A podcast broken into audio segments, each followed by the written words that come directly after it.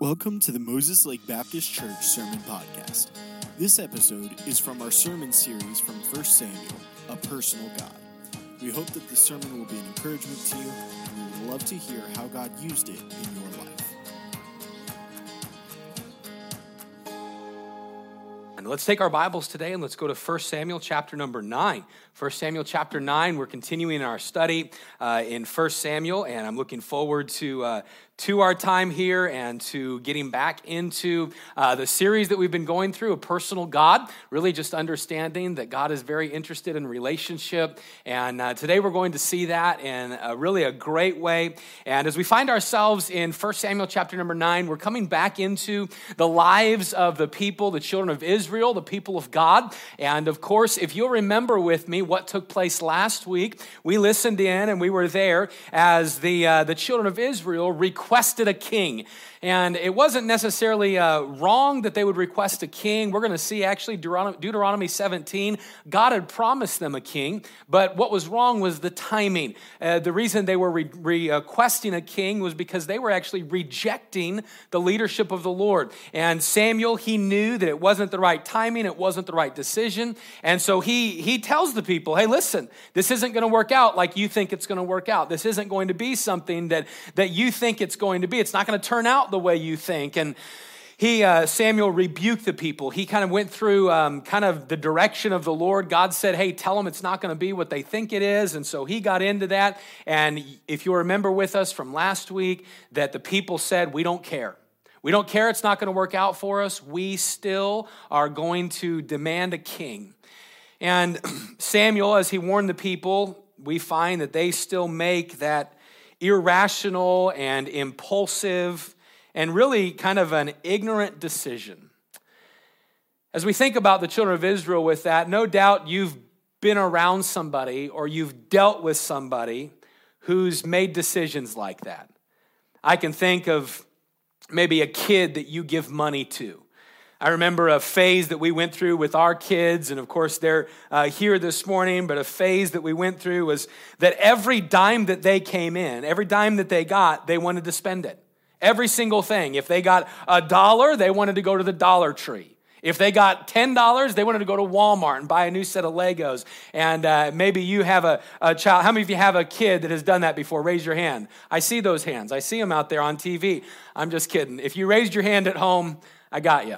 But you know what? Every one of us, we've been through those situations and we've seen that where somebody gets money and they immediately want to spend it. And I remember trying to help the kids and teach them that just because you have money doesn't mean you need to spend the money. Just because you got a dollar doesn't mean you need to go to Dollar Tree. Or maybe we would encourage them, maybe, you know, why don't you save up so you can get something good? You don't need a 35th Lego set. You don't need that right now. Instead, why don't you save up and get something for somebody else at Christmas time or something like that? we would encourage them don't just buy things now, instead, wait, something better is going to come along. It's not that spending money on Legos is bad, it's just it wasn't good timing. Well, this is what was taking place with the people of Israel and their relationship with God. You see, the decision to have a king, it wasn't a bad decision, it was the timing. They were rejecting the leadership of the Lord. So, them deciding to want a king wasn't the problem. The problem was that they were getting ahead of God on their decision. It was not God's timing. God had a plan for them, but they were rejecting the timing of His plan. And they were basically declaring, We know better than God. We know what's best for us. The truth of the matter is this morning that every single one of us can get to that place where we feel like we know what's better than God knows. We know better than God knows. And we can get to the place where we get ahead of God, the place where we begin to think that I know God may have a plan with this, but I think better. But my question today is what does God do when we get to that place? What does God do when we get to the place of being ahead of God?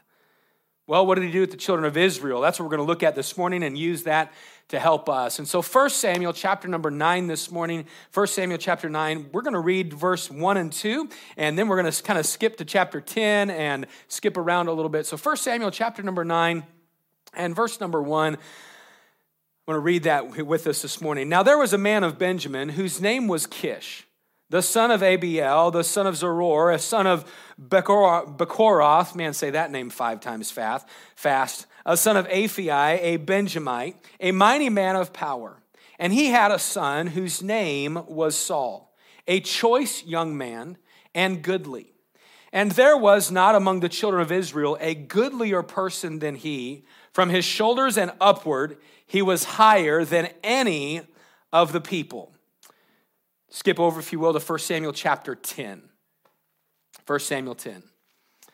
So in 1 Samuel 9, we're introduced to Saul. 1 Samuel 10, verse 1. Then Samuel took a vial of oil and poured it upon his head, Saul's head, and kissed him and said, Is it not because the Lord hath anointed thee to be captain over his inheritance? So Samuel is anointing Saul as that first king. Now skip down to verse number 25. It says this Then Samuel told the people, the manner of the kingdom and wrote it in a book and laid it up before the Lord. And Samuel sent all the people away, every man to his house. Now, we go through that kind of quickly, but you say, Pastor, what's taking place? Well, here's what you have you have God's people, chapter 8, requesting a king. Chapter 9, God directs them to Saul as a leader. We're going to discover some things about Saul, but God he gives them Saul as a king. Chapter 10, Saul is anointed before the people, and then at the end of chapter 10, they all kind of just go their way. So there's a lot taking place, but in the midst of this passage, I really see what God does in a person's life, in a, in a group's life, in the people of Israel's life. I see what God does when people get ahead of him. And here's just a simple sentence that we could say that would really summarize it. When you and I get ahead of God, God doesn't give up on us. When we get ahead of God, God does not give up on us.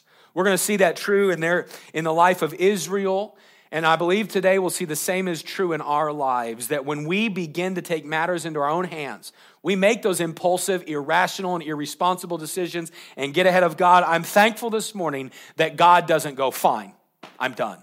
I'm thankful today that God still does some things in your life and my life, even when we get ahead of Him. Let's ask the Lord to bless our time together. I know we've already prayed, but let's ask Him once again and uh, to speak to our hearts. And with your heads bowed and eyes closed, why don't you give God permission this morning to speak to you? You can pray something simple of, Dear God, please speak to me. Dear God, please speak to me. And then maybe just commit to the Lord God, as you speak to me, I'm listening to you. I'll respond to you today. Dear Lord, thank you for the day. Thank you for the Word of God. Thank you for how you use it to speak to us. And Lord, I pray this morning as we get into the Word, I pray, God, that you'd help us. I pray, Father, that you would help the Bible come to life in, in our lives today, that we would see how we can apply it to our hearts this week. And Lord, I pray that as we get into the Word, Father, that you would meet and work in every need of the hearts of those that are uh, viewing today, those that are part of our service, God, that you would just work in each one of us. And Lord, I pray that as you work, that you would give us courage to respond to you and, Lord, to make decisions based upon how you speak to us. And Father, if there is someone watching today that does not know that heaven is where they would spend eternity, I pray that you'd help them today to come to know you as Savior. We love you. We thank you for loving us, and it's in Jesus' name we pray. Amen. As we come to this passage and we talk about getting ahead of God, I want us to start by understanding really what, what it is we're talking about. What exactly does it mean for you and I to get ahead of God, and, and how can we do it? I want to just bring out a few ways today, and there's a number of ways that we can get ahead of God, but I just want to give you a few things that we can kind of lay down as the foundation. First, I think of people who get ahead of God in relationships. Let's think just for a minute, maybe for a single person. Maybe for someone who's single that's waiting for the Lord to bring them uh, a right relationship. All the staff just looked at Carlos. Carlos, we're not picking on you, man. Uh, but uh, I think of a single person who's waiting for God to bring them that right relationship. They can get ahead of God by trying to make things happen themselves. Maybe this is the person that's constantly uh, putting themselves out there as available and, and looking. And instead of putting God first, they're, they're just totally seeking, putting their, uh, I don't know if Carlos has done this. I'm not picking on you, Carlos. Uh, maybe they put their name on the, all the single websites, you know, and that I'm looking and I love warm walks on the beach and I love this and I love that. And they're just out there trying to pursue their own relationship. Not that those things are bad. But sometimes we can get ahead of God. And someone in a relationship, they can begin to think, you know, I feel like God's forgotten that I don't have a relationship and I want one. And so they begin to kind of push the agenda themselves. I think of married couples. Married couples can get ahead of God. Maybe things aren't working out like they thought they should. And so instead of giving God time and putting God first and maybe allowing God to work and heal and to help, they just abandon ship. Or maybe they become manipulative or dishonest. They get ahead of God because this isn't something they signed up for. Well, my spouse isn't what I thought they were. And so they begin to make some changes. Or maybe since my spouse isn't meeting needs in one area or another that I think they should, then I'm going to find that need or get that need met through somebody else. I think about people who get emotionally connected to a coworker or become physically attracted to somebody else other than their spouse. They're getting ahead of God. They're trying to meet that need in a way that God did not want them to. I think of people who get ahead of God in our finances. Believe it or not, every now and then we can get ahead of God in thinking that we need something that really we don't need yet.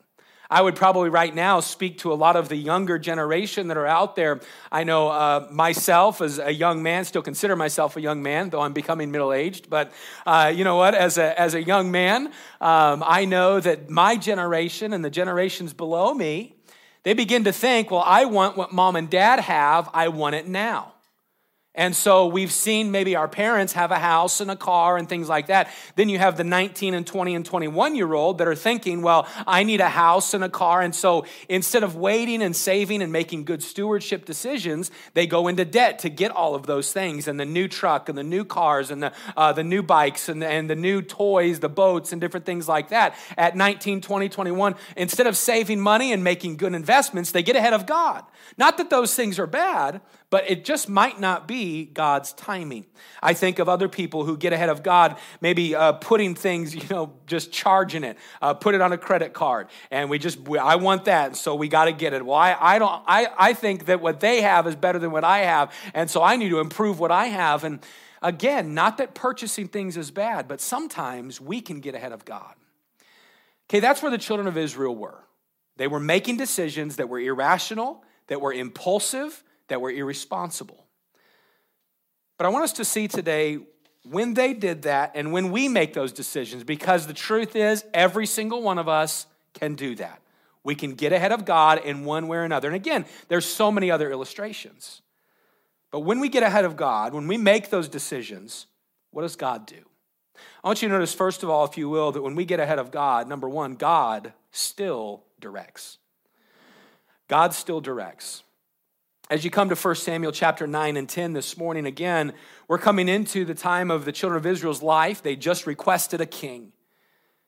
Deuteronomy 17, God had already promised them that they would have a king. It just wasn't his timing.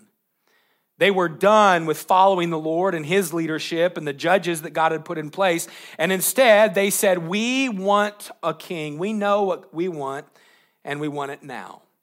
They didn't hear the warning of, of Samuel that they would regret the decision. Remember, the Lord said, Hey, you're going to cry to me and I'm not going to hear you. It's not the Lord saying, I'm resisting, I'm not going to have any relationship. It was God saying, Hey, you're going to cry to me and it's too late. You've already, you've already gone down that road. You're going to cry to me. You're going to want to want things to be the way they used to be. But once you make this decision, there's no going back. That's what the Lord was saying to them. And they disregarded that. Instead, we read that they say, All right, we don't care. We want a king. But what I find interesting is what the Lord did next. God didn't say, okay, fine, go find a king. God said, all right, if you want a king, let's at least try to get you a good one. And he directed them to a man by the name of Saul. If you were to go and read the story of 1 Samuel, you'd discover that God uses some missing donkeys to bring Saul to Samuel. And then he reveals to Samuel that Saul is going to be the next king. Look, if you would, to 1 Samuel chapter 9. Saul and his servant have been out looking for uh, these missing donkeys. And you find this taking place in 1 Samuel 9, verse 15 through 17. It says, Now the Lord had told Samuel in his ear a day before Saul came, saying, Tomorrow about this time I will send thee a man out of the land of Benjamin and thou shalt anoint him to be captain over my people Israel, that he may save my people out of the hand of the Philistines. For I have looked upon my people because their cry has come unto me. And when Samuel saw Saul, the Lord said unto him, Behold, the man whom I spake to thee of, this same shall reign over my people. What does God do in this passage? Well, God directs Samuel to anoint Saul. The Lord knew that Saul was a man that was qualified for the job of leading. He's trying to, if I can say it this way, he's trying to set the people up for success. Some of you who know the Word of God, you might say, Well, I know the end of Saul's life. Right, right, right. We're not talking about the end of his life. We're talking right now at the beginning. He was set up as a man that could help lead the people of Israel. You know what God was still doing? He was still trying to help them to succeed. Well, what do we know about Saul? I mean, why would Saul be the right man for, for the job? Well, if you were to go and do some research, and again, we don't have the time to really do all of it, but you would find in 1 Samuel chapter number 9 that Saul had a desire and he had a heart to honor God. He had a desire and a heart to honor God in the story what's taking place. Saul and his servants his servant they're out searching for these missing donkeys and the servant says to saul hey i know the man of god lives in this city. Let's go to the man of god. And saul's response to the servant shows us that saul had a desire to honor god. What was saul's response? Look with me if you will at 1 samuel 9 verse 7 and 8 it says this then said saul to his servant but behold if we go what shall we bring the man for the bread is spent in our vessels, and there is not a present to bring to the man of God what we have. What have we?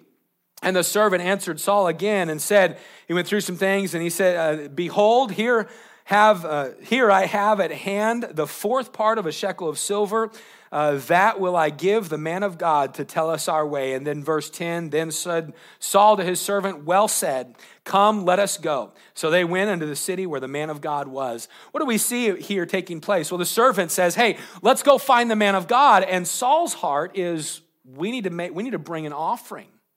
I don't believe Saul's heart in this was we need to bring an offering because the man of God might strike us down. He was honoring the office of the man of God. That would be like you and I bringing an offering to church. Uh, you're not bringing an offering, you know, when we come to church or we give, we're not giving to the pastor or the staff. We're giving to the church. We're giving to the Lord so that God's work can continue forward. Well, why are we doing that? Well, because we believe scripturally, the Bible says that we should honor God. Well, how do we honor God? One of the ways we honor God is by giving back to Him. That's what Saul's doing in the passage. He had a heart to honor God. All right, so we know that Saul, he was the man for the job. Why? He had a heart to honor God. Why else? Well, he was humble. At the beginning days of his life, Saul was humble. When you go and you find uh, uh, Saul being introduced, you begin to discover that Saul had humility during his early years. We see it for the first time when Samuel first tells Saul that he's going to be king. Here's Saul's response in 1 Samuel chapter 9, verse 20, part B, and 21. Here's what it says it says, And on whom is, this is Samuel speaking to Saul, on whom is all the desire of Israel? Is it not on thee and on thy father's house? Notice Saul's answer. And Saul answered and said, Am not I a Benjamite? Of the smallest of the tribes of Israel, and my family the least of all the families of the tribe of Benjamin. Wherefore then speakest thou so to me? What was Saul's response? Saul's response was, Don't you know where I'm from? Don't you know the tribe that I belong to? Don't you know uh, the, that my tribe, Benjamin, is the least of the tribes, and then my family within the tribe is the least of the families within the tribe? I am nobody. But why would he say that? Well, I believe it's because of his humility.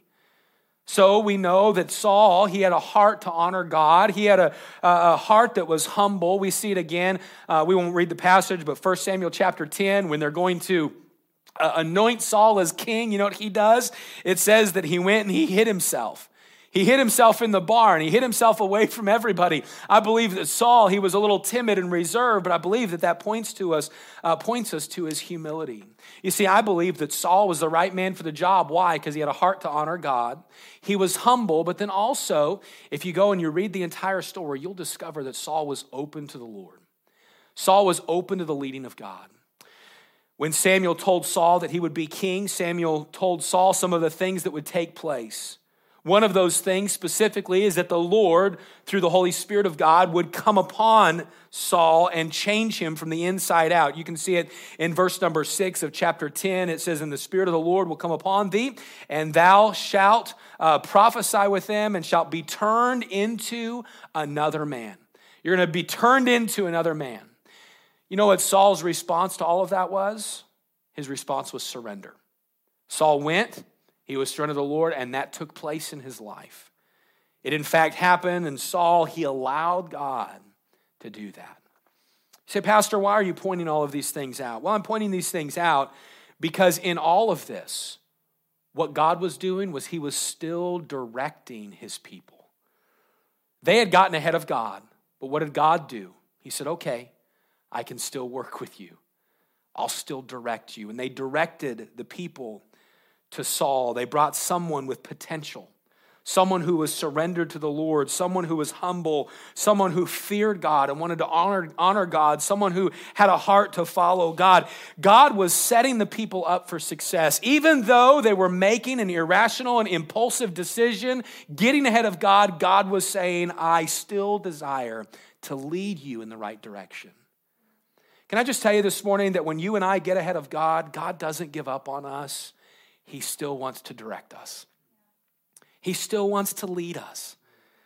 God is not about just leaving his children out in the cold. No, he, because of who he is and because of his character, he still desires to direct every step we take.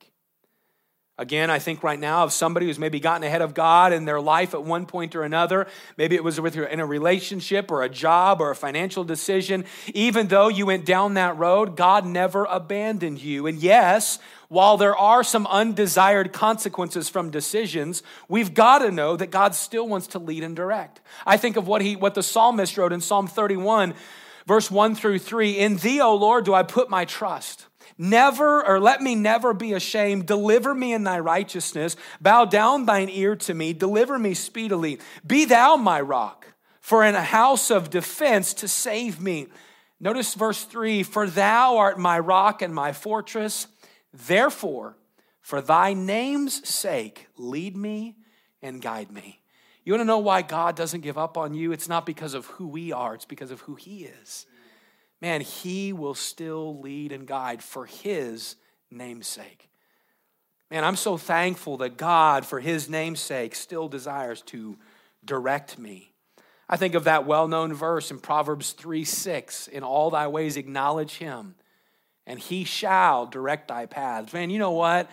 When I'm when I'm acknowledging the Lord God, I need you, God says, Great, I'm going to come in and direct you. And the children of Israel in this passage, even though they had gotten ahead of God, God was still saying through Samuel, Samuel was saying, God, we still need you in this. And, and God said, All right, I'm going to direct you.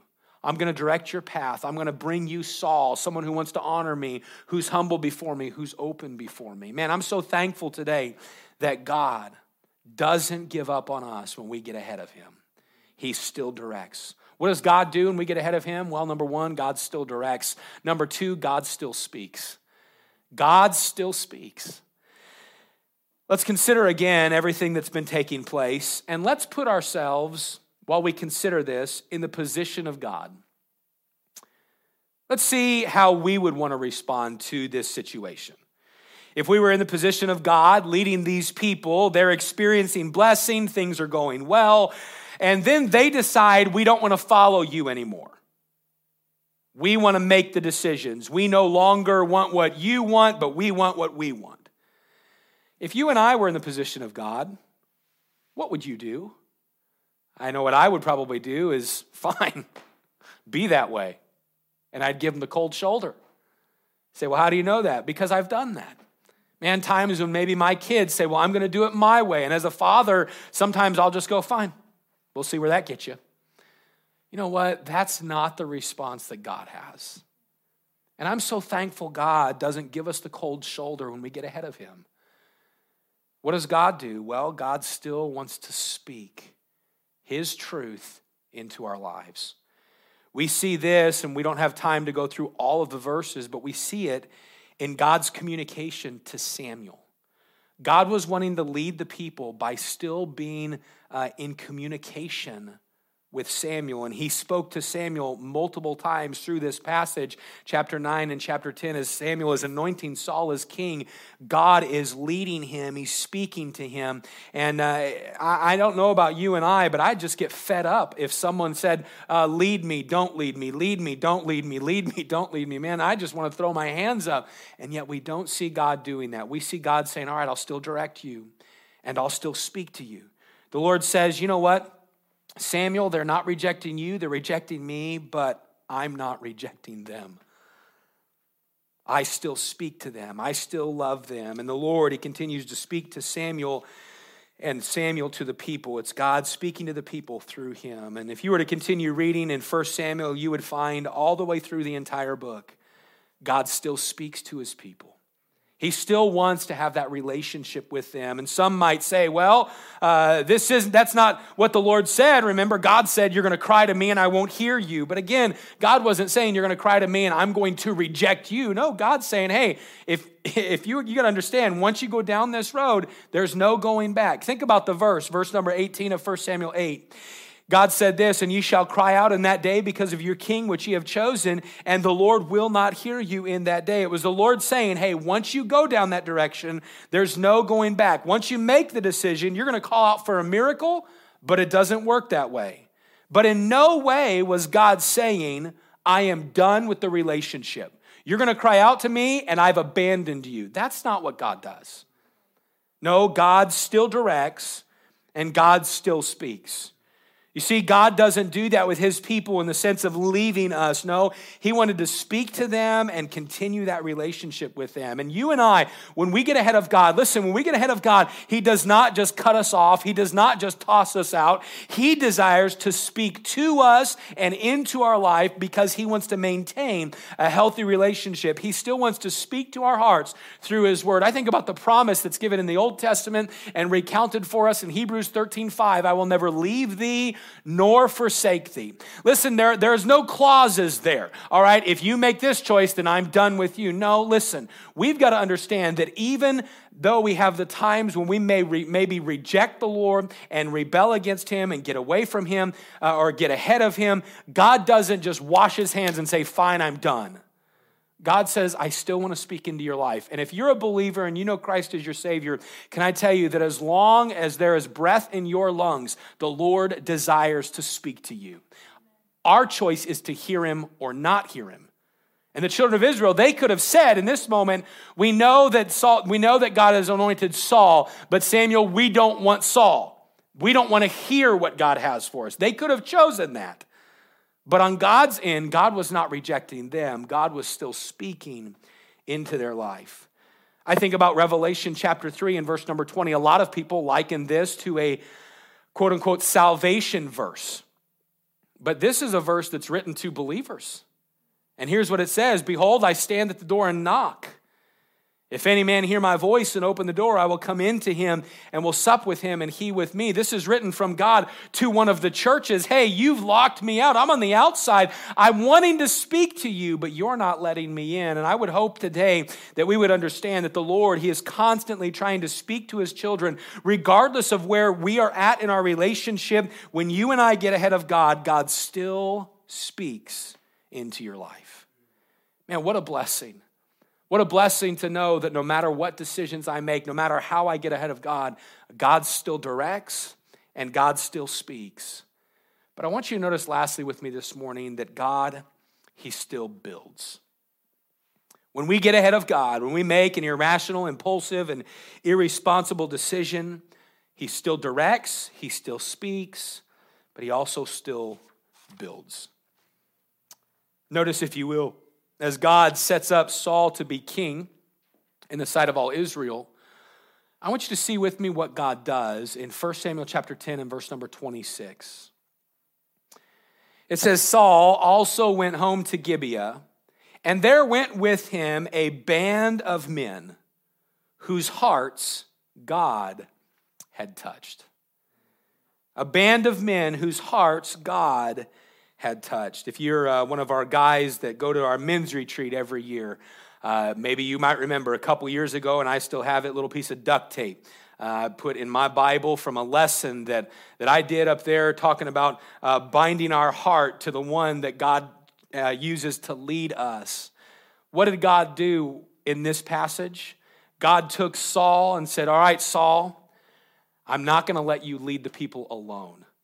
I'm going to glue some men to you. That phrase right there, it says, whose heart God's, or a, a band of men, it means to be bound, to be completely glued to. So here's what God did. I believe this is not only something that God did for Saul, but also that God did for the children of Israel. He built people around Saul to help that success move forward.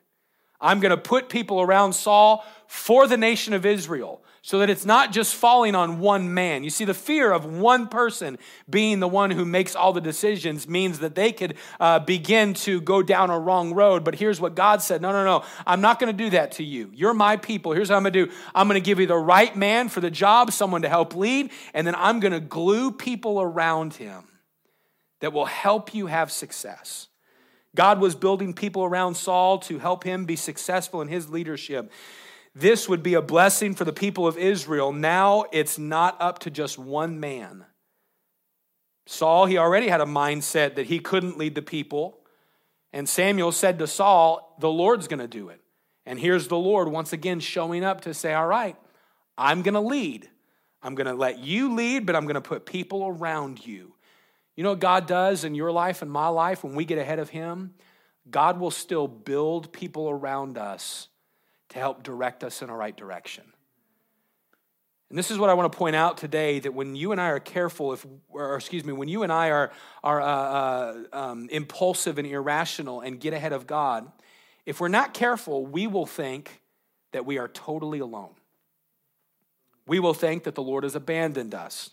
Well, why do we think that? Because we feel guilty. We feel frustrated. We feel ashamed. We feel regretful. And we often, we, become, we just feel alone.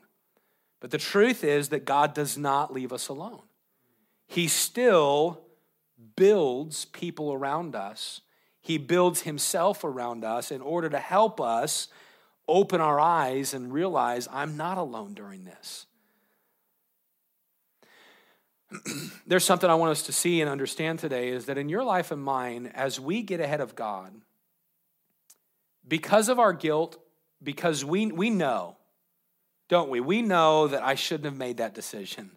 Man, that was irrational. That was impulsive. Oh, and we maybe have that repentance. Lord, I'm sorry. But like the children of Israel, once we've made that decision, we can't go back, we can't back things up. And so we kind of have that guilt with us and in us. And if we're not careful, that guilt can drive a wedge in between our relationship with God.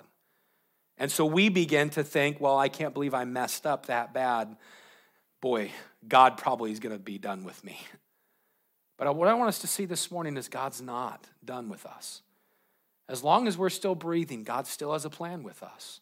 And though there have been mistakes that have been made and natural consequences that take place, God still directs, God still speaks, and God still builds people around us to help us remember Him, be directed back to Him, and understand God's still very much in control. I think today about people who are part of our service here today or uh, online today. Many who could probably think of times when you got ahead of God, but God brought somebody into your life that continued, that, that helped you continue building towards God. Maybe it was a friend or a loved one or a pastor or a coworker. There was somebody who came alongside you and who God used to build you toward Him. So, what does God do when we get ahead of Him? Well, He still directs. He still speaks and he still builds. And I'm so thankful that God doesn't give up on me when I get ahead of him. But this morning, before we finish, can I tell you what often causes us to get ahead of God, it's one word it's our own discontentment. We get ahead of God because we become discontent with our life and what's taking place. You see, Israel was discontent with the way things were and the way things were done. And so they were done with God's leadership. Lord, you are dragging your feet on this. You're not doing what we want you to. And so they were discontent with their relationship, discontent with the leadership set up. And so what they do, they made that impulsive, irrational decision and demanded a king. We want a king now. Why? Because of discontentment. And in your life and my life, it is the same discontentment that leads us to get ahead from God. We become discontent with our relationship status. Married, well, she's not meeting my needs. He's not who he said he was. Single, well, when will I be married? When can I find somebody? We become discontent. Financial situation, I need more. I need this. I need that. Why? Because I'm discontent with what I have. Job situation, well, I need that job because my job isn't. Well, I need that because we're discontent with that job. People, I think about people with living conditions. Well, I'm just going to move from this place to this place or this house to that house. And there's always just constantly going, searching for something new, a whole change of scenery. Why? Because of discontentment. You see, discontentment can desire that change of scenery. And I want to encourage you in a couple of things this morning. First, I want to say this Proverbs 24 21, it says this My son, fear thou the Lord and the king, and meddle not with them that are given to change.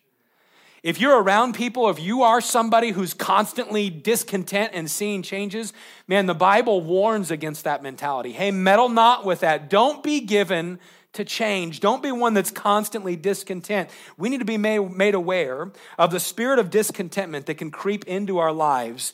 And what we need to do is instead determine, determine to be content with what God has done in your life and what God is doing in your life. Well, why? What's that going to do? It's going to help us to stop from getting ahead of God.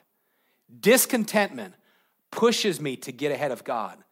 But contentment draws me back to realize God, I can trust you. God, you know my financial situation. I'm not going to make decisions unless you direct. God, you know my relationship status. God, you know what's going on at the workplace. I'm not going to make hasty decisions because of discontentment. No, I'm going to keep God first and not get ahead of him. I'm going to learn to be content. Paul wrote in Philippians 4, 4:11, now that I speak in respect of want, for I have learned in whatsoever state I am therewith to be content. He wrote to Timothy that godliness with contentment is great gain. Well, why did, why did Paul write that? I think Paul knew and understood that discontentment leads us to getting away from God and getting ahead from God or ahead of God. But God desires that we would walk with Him with a content heart. Can I encourage you today? Don't allow the devil to use your discontentment to cause you to get ahead of the Lord. Don't get discontent in areas of your life. Instead, determine I can be content on the Lord and I can wait on the Lord. Waiting on His leadership, waiting on His timing in every situation. You see, because the fact is that every single Christian, every believer, if you know Christ as your Savior, every one of us are tempted to be discontent often. And that discontentment, all it's going to do is drive a wedge in my relationship with the Lord. It's going to cause me to get ahead of Him. And so today I want to encourage you instead of getting ahead of God, just step back and find contentment in who the Lord is and in what He has. But if you're a part of the service today and you've already gotten ahead of God in one way or another, can I encourage you with this? God, because of who He is, because of His grace, and because of His love, He's not done with you. Man, there's so many people out there that say, well, Pastor, I've already made that mistake. Listen, I'm so thankful that God works with mistakes because that's every one of us. He says, I love you. I still want to direct you. I still want to speak to you. I still want to build people around you. I still can work with this. Many of us, we've, if you've raised kids, then you know what a kid is like when they're working with Play Doh or Legos. I remember our kids early on, they would be building with Legos and that 35th set that they went ahead and bought anyway. Uh, they'd be building with that. And I remember I would come in when they were when they were maybe three, four, five years old, just that little Lego set, and, and they'd say, Dad, look, I built a castle. And really it was just like four or five Lego blocks and one little guy on top. You know, it was kind of just like a wall. Wasn't a castle, just a wall. And I'd say, All right, man, you did good with that. But let's really build a castle. And so we'd get all the Legos out and we'd sit down and we'd begin to build a castle, build up all the walls and little uh, rooms inside and put all the uh, different uh, parts of the castle together and all the little uh, men that would be guarding it. We'd have the drawbridge and the moat around it. We had everything going on. And at the end of it, they go, wow, man, dad, that's a castle. And it took all of us together building it. You know what happens in our life? Sometimes we come to God and we're like, God, look what I have. It's nothing. You know what God does? He says, I can work with that. Let me build. Let me work. If you've gotten ahead of God, He's not done with you. He still speaks, He still directs, He still builds. But this morning, I would encourage you that just because God still speaks and still builds and still directs, that doesn't give us license to get ahead of Him. There might be somebody who would say, well, since God's not going to give up on me, I might as well make that choice. No, on the contrary, because God loves us, because God gives us grace, because God doesn't give up on me, those are all the more reason to be content with Him and to trust Him, to not get ahead of Him. His timing and His plans, they're perfect. Thank you so much for listening to this message. If you would like further information about our church, please visit MosesLakeBaptistChurch.com.